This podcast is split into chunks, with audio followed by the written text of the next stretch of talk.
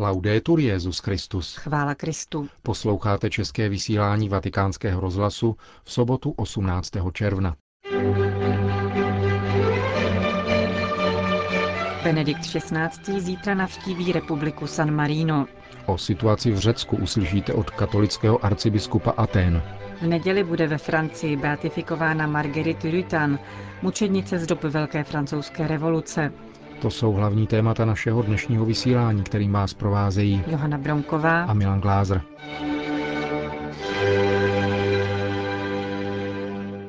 Zprávy vatikánského rozhlasu. Vatikán. Benedikt XVI. jmenoval biskupa Lužického z Hořelce. Stal se jim páter Wolfgang Ippolit, dosavadní rektor semináře v Erfurtu. Nově jmenovanému biskupovi je 57 let a pochází z města Gotha. Na kněze byl vysvěcen v Erfurtu v roce 1979, po školení v místním semináři, kterým prošli všichni východoněmečtí kněží v době komunismu.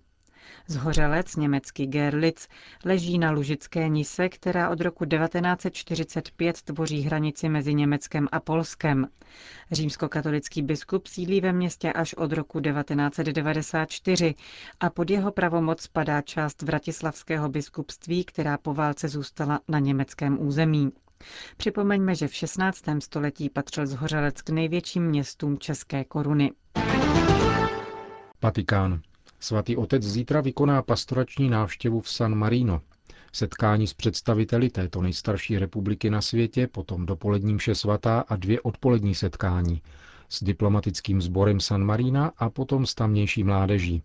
To je program jednodenní pastorační návštěvy Benedikta XVI. v diecézi San Marino Montefeltro. Tato diecéze se nachází na území dvou států, Itálie a San Marina, nejstarší republiky světa, jejíž ústava byla přijata roku 1600. Tento ministát, který má necelých 30 tisíc obyvatel na rozloze 60 km čtverečních, se před 150 lety jako jediný z mnoha nezávislých městských států na území Apenického poloostrova nestal součástí sjednocené Itálie, díky tomu, že poskytl úkryt Giuseppe Garibaldimu, který se potom postaral o uchování jeho nezávislosti. Nejvyššími představiteli republiky jsou dva kapitáni regenti, kteří jsou voleni každého půl roku takzvanou Velkou generální radou, tedy místním parlamentem, do něhož volí občané San Marína každých pět let. Výkonnou moc zastává tzv. státní kongres, tvořený deseti ministry, třemi tajemníky a sedmi poslanci. Nejvyšší soudní moc plní tzv. Rada 12, volená Velkou generální radou.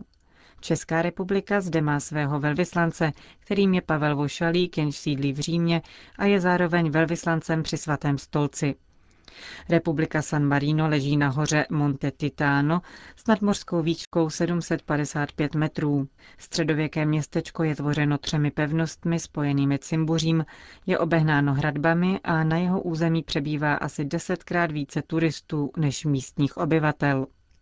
Diecéze San Marino Montefeltri čítá 81 farností, z nichž v San Marino je jich 12. Ostatní se nachází na území italských regionů Marke a Emilia Romagna. Její biskup Luigi Negri přiblížil tuto enklávu vatikánskému rozhlasu. Srdce zdejšího lidu je zásadně orientováno stále ve směru tradice víry, v níž po staletí žil a která umožnila vybudovat autenticky lidskou kulturu a civilizaci. Také sem však zasáhla dlouhá vlna sekularismu a antikatolicismu, který do jisté míry dobil anebo dobývá rozum. A proto dochází k tomu, že ačkoliv se lidé srdcem drží víry, rozumem uvažují jako mass media, v tom spočívá výrazná slabost místní církve, ale vlastně i skoro všech ostatních církví, při nejmenším na západě Evropy. Tato slabost si žádá, aby se víra opět stala formou kultury. Patrně nejvíce se na setkání s Benediktem XVI. těší zdejší mládež. Očekávají silná slova, týkající se jejich lidského, dříve než křesťanského života, která jim pomohou čelit pokušení přežívat na okraji společnosti, což je bohužel charakteristické pro svět mladých nejenom tady. Mladí nejsou tyrani, ale oběti. Prováděly se na nich ty nejabsurdnější operace ideologické a ekonomické povahy. Jako církev se již dlouho snažíme podchycovat pozitivní příznaky návratu mládeže k církvi, ale pomoc, kterou může poskytnout papež při otevírání církve jejím lidským a křesťanským požadavkům, bude mimořádná. Proto jsem tak důsledně trval na tom, aby se v San Marino konalo také setkání papeže s mládeží. Říká biskup Luigi Negri z diecéze San Marino Montefeltri, kterou zítra navštíví Benedikt XVI. Atény. Obávám se, že situace Řecka se ještě zhorší. Staneme se kolonií Evropské unie. Budou za nás rozhodovat jiní. Pro mě, jako řeka, je to velmi smutná perspektiva, řekl vatikánskému rozhlasu katolický biskup Aten Nikolaos Foskolos. Komentoval tak nepokoje v zemi, které jsou projevem rostoucí nespokojenosti ve společnosti, která musí platit vysokou cenu za nepoctivost a nezodpovědnost politiků. Obyčejným lidem se snižují platy, ale ti, kdo stát okrádali, nepřišli ani o cent, říká katolický metropolita Aten. Dostali jsme se do skutečně velmi těžké situace, protože už od chvíle vstupu na volný trh a potom do Evropské unie naši politici promrhali všechny peníze, které přišly z Unie, místo toho, aby je využili ve shodě s unijními direktivami, tedy na rozvoj země. Řecko toho nevyužilo. Po řadu let využívalo Unii jako dojnou krávu, která dává peníze a nic za to nechce. Upřímně řečeno, nevidím šance na zlepšení situace.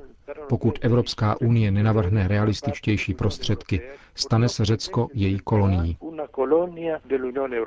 Arcibiskup Foskolos také poznamenal, že spolu s krizí přišla také vyšší poptávka po charitativní činnosti.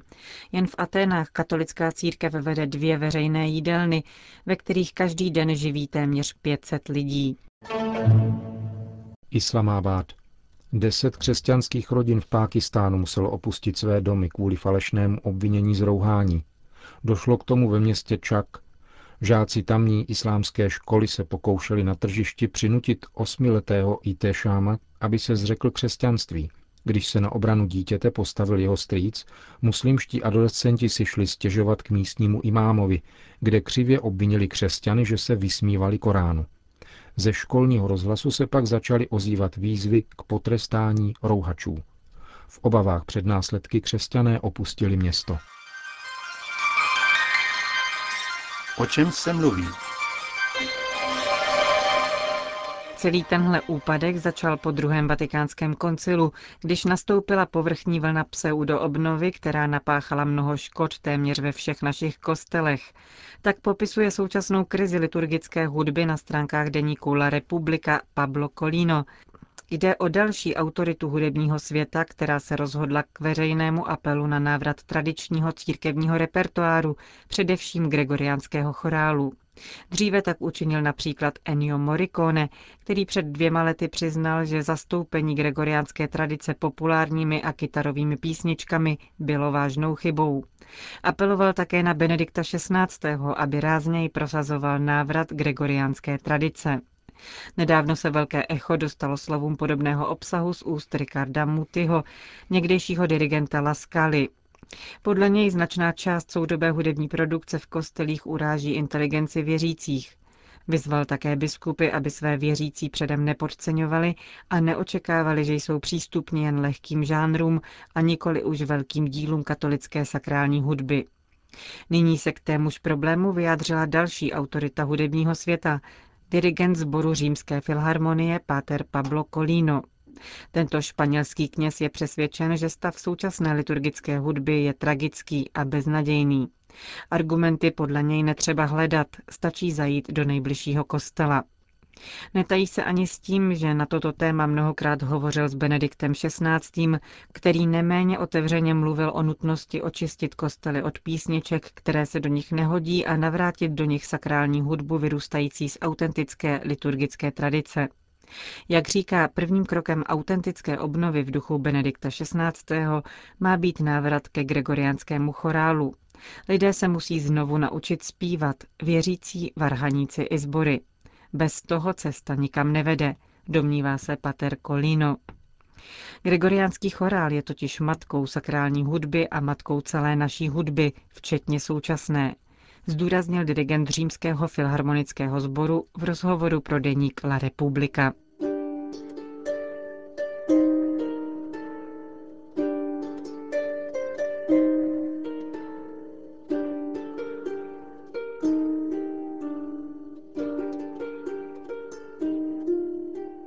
V neděli 19.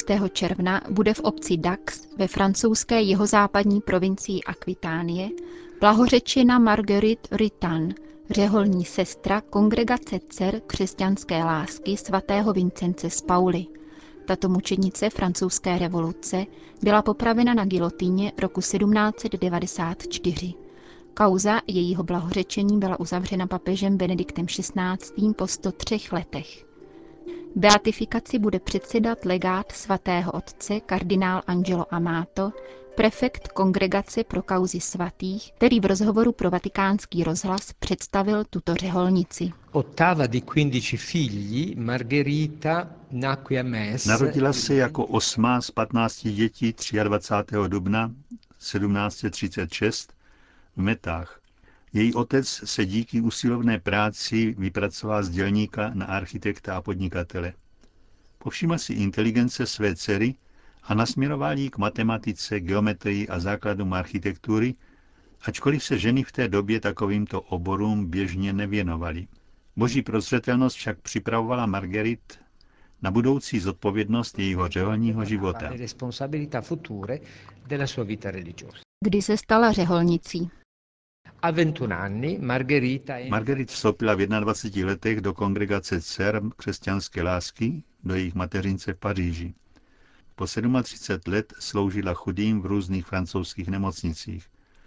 V roce 1773 přešla do Fontainebleau a nakonec se stala představenou v Dax, kde se neúnavně starala o nemocné, chudé a spolusestry. Jak je možné, že byla popravena právě tato řeholnice, která se po celý život starala o blížní? Řád dcer křesťanské lásky byl zrušen během francouzské revoluce v dubnu 1792. Sestra Marguerite byla zatčena a uvězněna a po dvou formálních procesech bez možnosti obhajoby byla 9. dubna 1794 přivedena na gilotinu.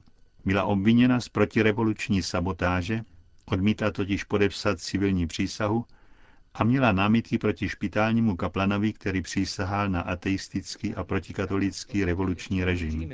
Skutečnost, že jménem svobody byla popírána náboženská svoboda a svoboda svědomí, je paradoxní. Francouzská revoluce nevyústila v pozemský ráj, avšak v období hrůzovlády, které zhanobilo pojmy svoboda, rovnost a bratrství.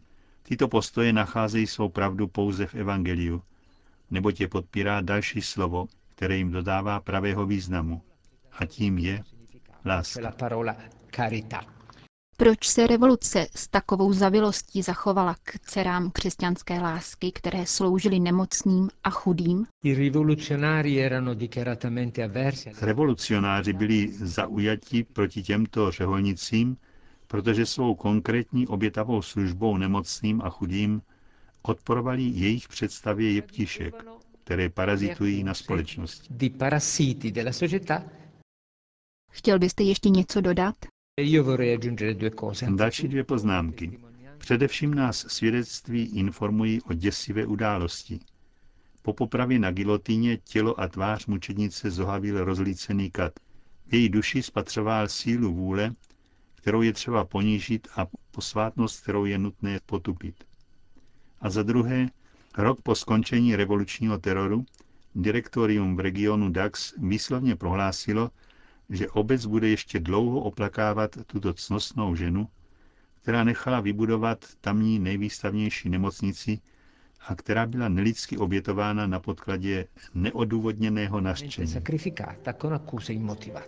Uvedl v rozhovoru pro vatikánský rozhlas kardinál Amato. Končíme české vysílání vatikánského rozhlasu. Chvála Kristu. Laudetur Jezus Christus.